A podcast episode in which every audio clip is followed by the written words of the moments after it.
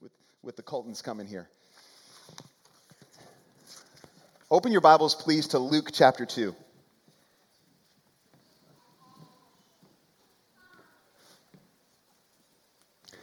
The whole world is waiting. The whole world is waiting for this pandemic to end, waiting for a vaccine, waiting for things to get back to normal. I mean, whatever that looks like. Waiting can be painful at times. Well, think about it the silence, the unknown, the lack of control. And then there's the temptation just to let our imaginations run wild with what if scenarios. A month after Jesus' birth, we are introduced to two people here in Luke chapter 2 who had been waiting a very long time. They'd been waiting on God to come through on his promise. What was God's promise? And what happens when God gives them everything they were waiting for? Well, the answer couldn't be more relevant to our lives today. And so, with this in mind, let's look at Luke chapter 2, beginning in verse 21. And at the end of eight days, when he was circumcised, he was called Jesus, the name given by the angel before he was conceived in the womb. And when the time came for their purification according to the law of Moses, they brought him up to Jerusalem to present him to the Lord. As it is written in the law of the Lord, every male who first opens the womb shall be called holy or set apart to the Lord, and to offer a sacrifice according to what is said in the law of the Lord a pair of turtle doves or two young pigeons. Now there was a man in Jerusalem whose name was Simeon, and this man was righteous and devout waiting for the consolation of Israel. And the Holy Spirit was upon him. And it had been revealed to him by the Holy Spirit that he would not see death before he had seen the Lord's Christ. And he came in the Spirit into the temple. And when the parents brought in the child Jesus to do for him according to the custom of the law, he took him up in his arms and blessed God and said, Lord, now, Lord, now you are letting your servant depart in peace, according to your word. For my eyes have seen your salvation that you have prepared in the presence of all peoples, a light for revelation to the Gentiles and for glory to your people Israel. And his father and his mother marveled at what was said about him.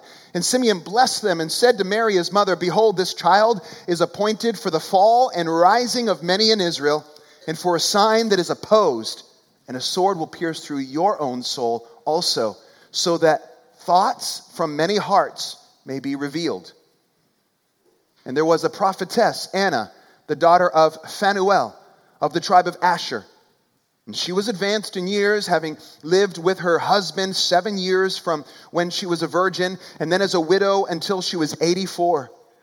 She did not depart from the temple, worshiping with fasting and prayer night and day. And coming up at that very hour, she began to give thanks to God and to speak of him to all who were waiting for the redemption of Jerusalem. And when they had performed everything according to the law of the Lord, they returned into Galilee to their own town of Nazareth. Three things I pray we see here this morning. First, number one, his name is Jesus. And number two, He's the comfort you've been waiting for, so you can rest now.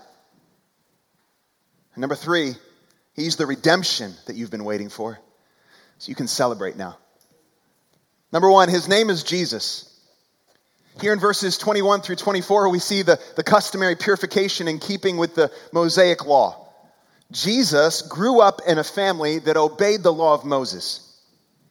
Circumcision and the naming of the child happened eight days after the child is born. The purification of mom after childbirth and the dedication of the firstborn child happened about 30 days after that, so about a month later after he was born. And they were supposed to, according to the law, actually bring a lamb and two pigeons, but if they couldn't afford that, then they could bring just two pigeons. And that's what Mary and Joseph bring. And so right away, we understand that Jesus was born into a low income family. Why do you think Luke in- includes this account in his gospel and his presentation of Jesus to us? Why do you think Luke uh, includes uh, the purification and the dedication account? This child isn't a normal kid. If you read Luke up to this point, you understand that this is not a normal child. He's given a name from an angelic being in Luke chapter 1. He's conceived in a miraculous way. There's a host of angelic beings singing praise the night he was born. Do you remember that? Where the sky just cracks open with an army of angels singing in Luke chapter 2, verse 14 Glory to God in the highest, and on earth, peace, shalom, among those with whom he's pleased. Peace with God is possible, reconciliation with God, glory to God in the highest. That's the song the, the angels sang the night he was born. And now we have this dedication, this dedication at the temple. It becomes yet another announcement. The angels gave their announcement, and now this dedication gives us yet another announcement, an announcement to us, the reader. It's a presentation. And here's the presentation the promise of God is here, and his name is Jesus. Number two, He's the comfort you've been waiting for. So you can rest now. We're introduced to a man named Simeon. Listen, when you wait a long time for something, uh, you can feel forgotten. Like, hey, is this ever going to happen? Whether you're waiting for a table at a restaurant, like, hey, did they forget us? Do they have our name? Whether you're waiting on, um, you know, you, you, just got tested for COVID, you're waiting for the results. did they forget us?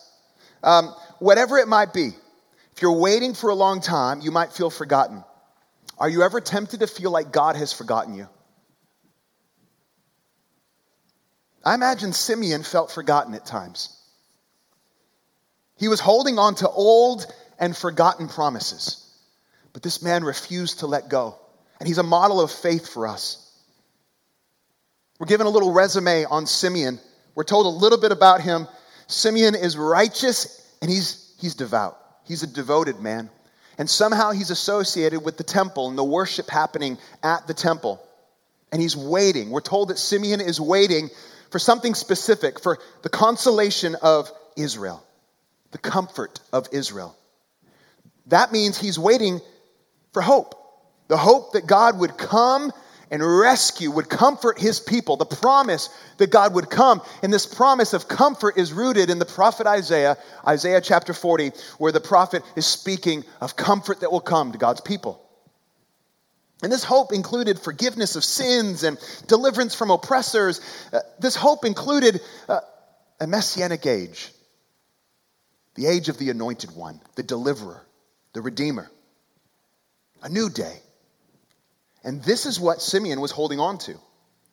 But it gets very specific. If you notice in verse 26, there's a very specific promise that Simeon's holding on to. It says, And it had been revealed to him by the Holy Spirit that he would not see death before he had seen the Lord's Christ. That's very specific. He believed that he would not die until he had seen with his eyes the Lord's anointed. Was Simeon an old man? Was he close to death? We don't have all the details, but he would not experience death until he had seen the Lord's Christ, the chosen one. And that's important for us to, to understand. I, I want to I want to tell you something about the name Jesus. I want to hit the pause here. Why was Jesus named Jesus? The Greek is Jesus, the Hebrew is Yeshua, means Joshua. The name Jesus means Yahweh saves. The Lord saves. I want to show you something in Galatians chapter 4 about what Jesus, about what the Lord would do through Jesus. Look in verse 26 of Galatians chapter 4. For in Christ Jesus, you are all sons of God through faith. No, I'm sorry, that's not right. Verse 4 of chapter 4. But when the fullness of time had come, this is what happened. When the fullness of time had come, God sent forth his son, born of a woman, born under the law, to do what? To redeem those who were under the law, so that we might receive adoption as sons. This was God's plan to send forth his son, born of a woman, born under the law. And this is exactly what we're seeing happen in Jesus. And now look with me in, in Philippians chapter 2. In poetic fashion, Paul shares with the church of Philippi in chapter 2 about Jesus. He talks about Jesus in verse 6, who though he was in the form of God, did not count equality with God a thing to be grasped. What did Jesus do? But he emptied himself by taking the form of a servant, being born in the likeness of men, and being found in human form. He humbled himself by becoming obedient to the point of death, even death on a cross. And therefore, this is what God did God has, has highly exalted him and bestowed on him the name that is above every name. So at the name of Jesus, every knee should bow in heaven and on earth and under the earth, and every tongue confess that Jesus Christ is Lord to the glory of God the Father. Where is Paul getting this? Where is he getting this? It's rooted again in the prophet Isaiah. Surprise, surprise. We've been leaning on the prophet Isaiah much over the last couple weeks. And the prophet Isaiah in Isaiah 45 says this this is the Lord speaking. Turn to me and be saved, all the ends of the earth, for I am God and there is no other. By myself I have sworn, to me every knee shall bow, every tongue confess allegiance. And that's what Yahweh, the Lord, said. But here in Philippians 2, we see that's said of Jesus. So which is it? And the answer is yes. Yes.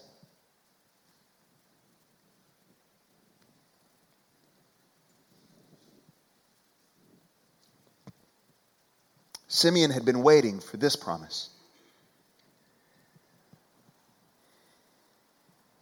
Simeon had been waiting for this chosen one, the anointed. Do you notice the Holy Spirit's role in Simeon's life? Do you notice the Holy Spirit's role in Simeon's encounter with Jesus? The Holy Spirit's mentioned three times. There's a special anointing on Simeon. This isn't a mistake. This isn't just a chance event. And I love that about this encounter that Simeon has with Jesus. It brings me a lot of appreciation for God the Holy Spirit and his secret behind the scenes work in people's lives. Here, Simeon comes to the temple complex at just the right time, just the right place as Mary and Joseph are bringing Jesus. They go to the temple to do their thing, and here comes Simeon. And here's what Simeon does Verse 28. What does he do? He took him up in his arms and he blessed God. He took him up in his arms. Now, new parents don't just give their new baby to anyone.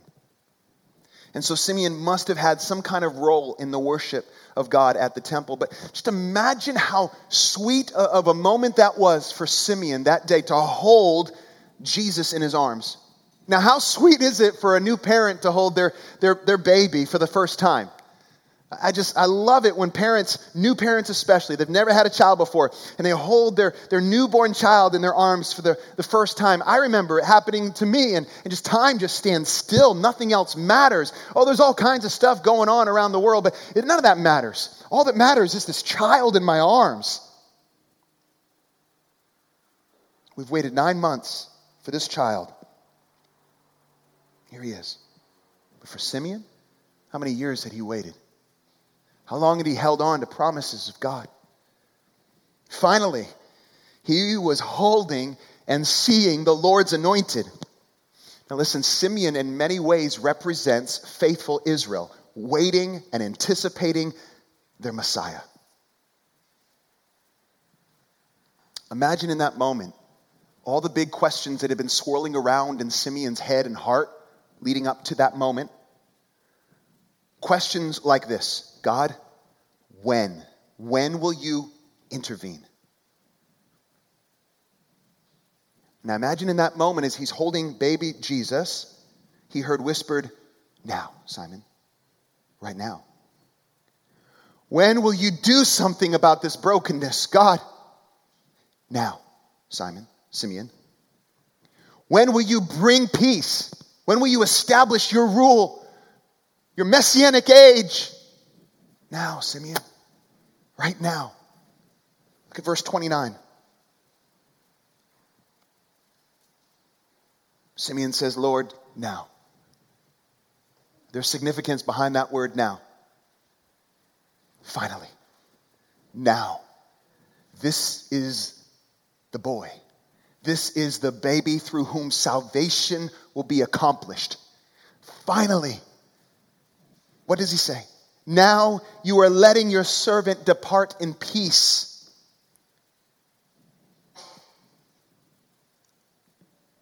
He launches into this beautiful hymn, a prayer. It's precious, it's powerful. It's filled with testimony and confirmation. Confirmation is given to us about who Jesus is through this prayer of Simeon's. But do you know that confirmation is also given to Mary and Joseph in that moment? And the extent of God's deliverance we see is bigger than national Israel. It's a worldwide deliverance that Jesus has come to accomplish. Look at verse 32, which again is rooted, surprise, in the prophet Isaiah. A light for revelation to the Gentiles, to non Jews, and for glory to your people Israel. That's a verse that will be quoted many times over in the New Testament, and for good reason. And in this moment, Listen, in this moment, this precious moment, Simeon, he experiences a contentment, a comfort that puts all the waiting and all the other events of his life into perspective. Think about this. The truth of Jesus does that. It brings a consolation, a comfort. It brings relief, contentment that puts everything else in perspective. That contentment can be ignored it can be rejected, it can be forgotten.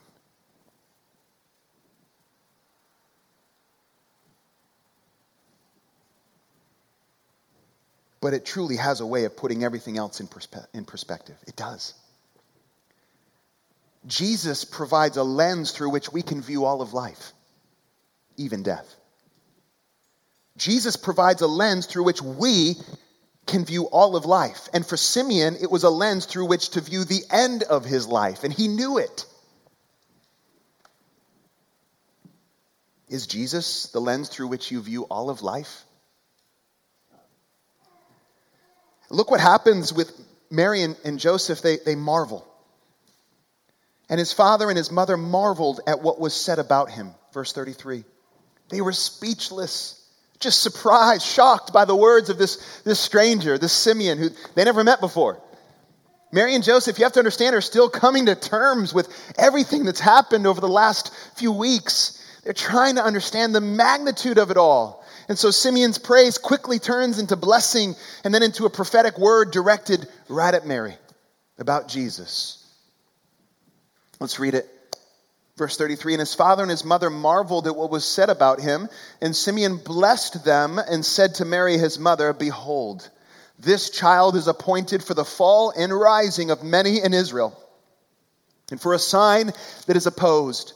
And a sword will pierce through your own soul also, so that thoughts from many hearts may be revealed. Well, what's happening here? Well, first, there are, he, he makes clear there are two responses that's four. There's two. Two responses to Jesus the rising and the falling. Falling speaks of judgment on the arrogant, judgment on those who would, in pride, just resist God's faithful and gracious and loving provision of a Savior. But then there's rising, there's salvation of the humble, those who humbly bow before the Lord. Jesus brings everyone to a crossroads, everyone to a crisis of decision. Seriously, thoughts are revealed. You can't hide. Cannot hide. No one can remain neutral either. You, you cannot remain neutral when it comes to Jesus. Everyone has a reaction to Jesus. Everyone is brought to a crossroads when they encounter Jesus. Believe and bow or not. Simeon is, is, is alluding to a metaphor rooted in Isaiah 8 and 28, where God is a stone causing some to stumble, but for others, God becomes the very cornerstone of their lives. And he talks about a sign that is opposed. Now, a sign points to something. And Jesus, his very life and death and resurrection, everything about Jesus is pointing to something about God. What's it pointing to? Well, many things, but I would say for sure it's pointing to God's action. God's action and God's love. God is anything but indifferent. God cares. He loves. And it's a sign that points to God's action and love, and it's expressed in Jesus. But that action and love expressed in Jesus, Simeon is saying, will be met with fierce opposition. And then he goes on to say, and Mary will experience great sorrow, great pain, like a, a sword piercing through her soul. Why? Why would Mary experience that? Because the salvation Jesus will accomplish, well, it comes at a great cost. She would watch her son be rejected by the people he came to save. She would watch her son hang naked on a cross.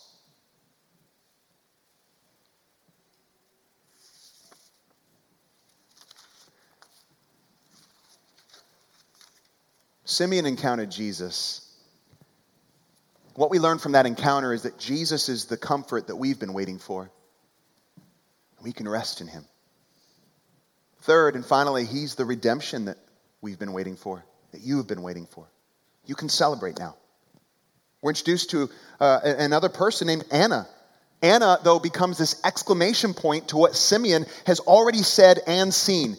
Anna is an elderly widow, and she's a prophet. She's been waiting for the same thing that Simeon has been waiting for. And you know, this woman has experienced the pain and the heartache that this broken world delivers widow just seven years into her marriage. Her husband passed away seven years into her marriage. And that's enough. That's enough to send someone running from God, shaking their fist at God. But not Anna. No, she dedicates her life to God in, in response. And here she is, 84 years old, dedicated her life to the Lord. She's constantly at the temple praying and fasting anticipating, expecting. But why do you think Anna is included in this story? Why do you think Luke presents Anna this way? For what purpose does she arrive at this moment in history? I think it's to remind us that God is interested in answering the longings of an 84 year old widow. She matters to God. I think it's there to remind us that even though Anna was dealt some really tough things in life, she could have been calloused. Instead, she gives thanks. And not because she had life figured out or because it was real easy, but because God had been faithful to her in the midst of the darkness. He had been faithful to provide redemption. Listen, how, how, many nights did Anna spend in isolation? How many nights was she lonely? How many nights did she miss her husband? How many nights did she spend in prayer and express grief over what she observed, observed, and experienced? And so hers was a disciplined life of patient hope. And what an example it is to us. Simeon's life, a life of patient hope and expectation. in his life, a life of discipline and hope and expectation, holding on to the promises of God. And we're invited into that. Now, how did she react when she encountered Jesus? Well, she testifies as well. She bears witness. She gives thanks to God. She celebrates. And she begins to speak of Jesus to everyone else waiting for the redemption of Jerusalem, is what we're told. The redemption of Jerusalem. Wait, what's that? Well, it's another way of saying what Simeon has already said the consolation of Israel. Or it's another way of saying waiting for the promised Messiah and that new day that he would usher in. And so Anna here is an exclamation point, an underline, a highlight, whatever you want to say. She's circling uh, the reality, the fact that God has come through on his promises. And she's celebrating it, she's giving thanks. December 23rd, Wednesday, is, is a very special day uh, to the Kinney home to Valerie and I. We celebrate on that day. It's a day of remembrance. It was the day Valerie was uh, released from the hospital after several life threatening uh, surgeries. If you don't know this, she has a, a, a, tumor in her brain stem. It's not cancerous, but she almost died from it um, just when we were newly married. She came home on December 23rd, 2002. She hasn't had to return to get any more surgeries since then. Praise the Lord. What does December 23rd do for us when we pause and celebrate? Well, we don't want to forget the significance, the magnitude of what happened. So here's what happens when we remember love for my wife grows, gratefulness to God increases, thankfulness for motor skills and eyesight, for modern technology and doctors. We're sobered by the reality of how fragile life is and how imminent death is. And then it brings to mind a lot of small joys, the ones we can easily forget. And so, as we celebrate Christmas, church, let's not forget its significance. Let's not forget the magnitude of this uh, event. And Simeon and Anna won't let us forget it. If we'll learn from Simeon and Anna, Simeon and, Simeon and Anna would go on to, to live their lives knowing that nothing could change what is true about Jesus. Even death itself wouldn't change what is true about Jesus. They would go on living in a broken and corrupt world just like you and I do. But they understood that Jesus would deal with all their suffering and ours by taking it upon himself.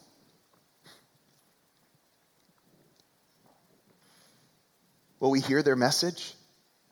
Consolation is here. You can rest now. Isn't that what Jesus told us? For anyone burdened, heavy laden, come to me. You'll find rest. Redemption is here. You can celebrate now. Freedom, liberation from what? From sin and shame. If you're set free from a prison cell, I think you'd celebrate. I think you'd throw a party. You'd feel like free, and, and you could go. Well, I could go do whatever I want now. I'm not bound. I'm not locked up anymore, and so the redemption that has come to us in Christ Jesus has made all things new, beginning with our relationship with God. Galatians 4 reminded us we're adopted into a new family, sons and daughters, restored. Why? Because of the life, death, and resurrection of God the Son, who took on the stuff we're made of and did for us what we could not do for ourselves lived a perfectly obedient life in our place, and died a substitutionary death for our sins. And by faith in the finished work of Christ on the cross, we find that we have been redeemed. Redemption's here. And you know, this isn't escapism. What we believe, what Christians embrace, is not escapism. Escapism ignores reality. No, this is living in light of what really happened. This is living in light of reality. Now that Jesus has come, what does waiting on the promises of God include? Well, you know what it includes. It includes celebrating promises that have been met in Christ and holding on to those promises and knowing that because God has met us already in Christ Jesus, He'll be faithful to bring us to the end. He'll be faithful to continue to, to carry us and, and see us through and work in our hearts and, and restore all things, ultimately, make all things new. The whole world is waiting. The whole world is waiting. Yes, we're waiting for this pandemic to be over. We're waiting for the vaccine. But all that waiting is, is really just a, a dim reflection of, of the real waiting that's going on in hearts, the longing in hearts for something more. And, and if we would hear what Luke has to say, that something more, his name is Jesus. His name is Jesus, and he's the comfort you've been waiting for. So rest in him. His name is Jesus. He's the redemption that you've been waiting for. So celebrate him. How will you respond to Jesus? You've encountered him, he has been presented to us. We've encountered him. And like Simeon, led by the Holy Spirit, the, the Holy Spirit is present here. There's no chance events happening here. This isn't a mistake. You're here and you've encountered Jesus. How are you going to respond? With rest and celebration. That's my prayer for you. Let's pray right now. Father, Help us as a church to respond to your faithful provision of a Savior with rest and celebration. And this Christmas, help us to see the significance of what you've done, the magnitude of what Christmas really is all about. You've intervened, you've stepped into our brokenness, you've done something to reconcile us to yourself where we can find true rest. And Lord, may Jesus be the lens through which we view all of life and even death. In Christ's name we pray. Amen.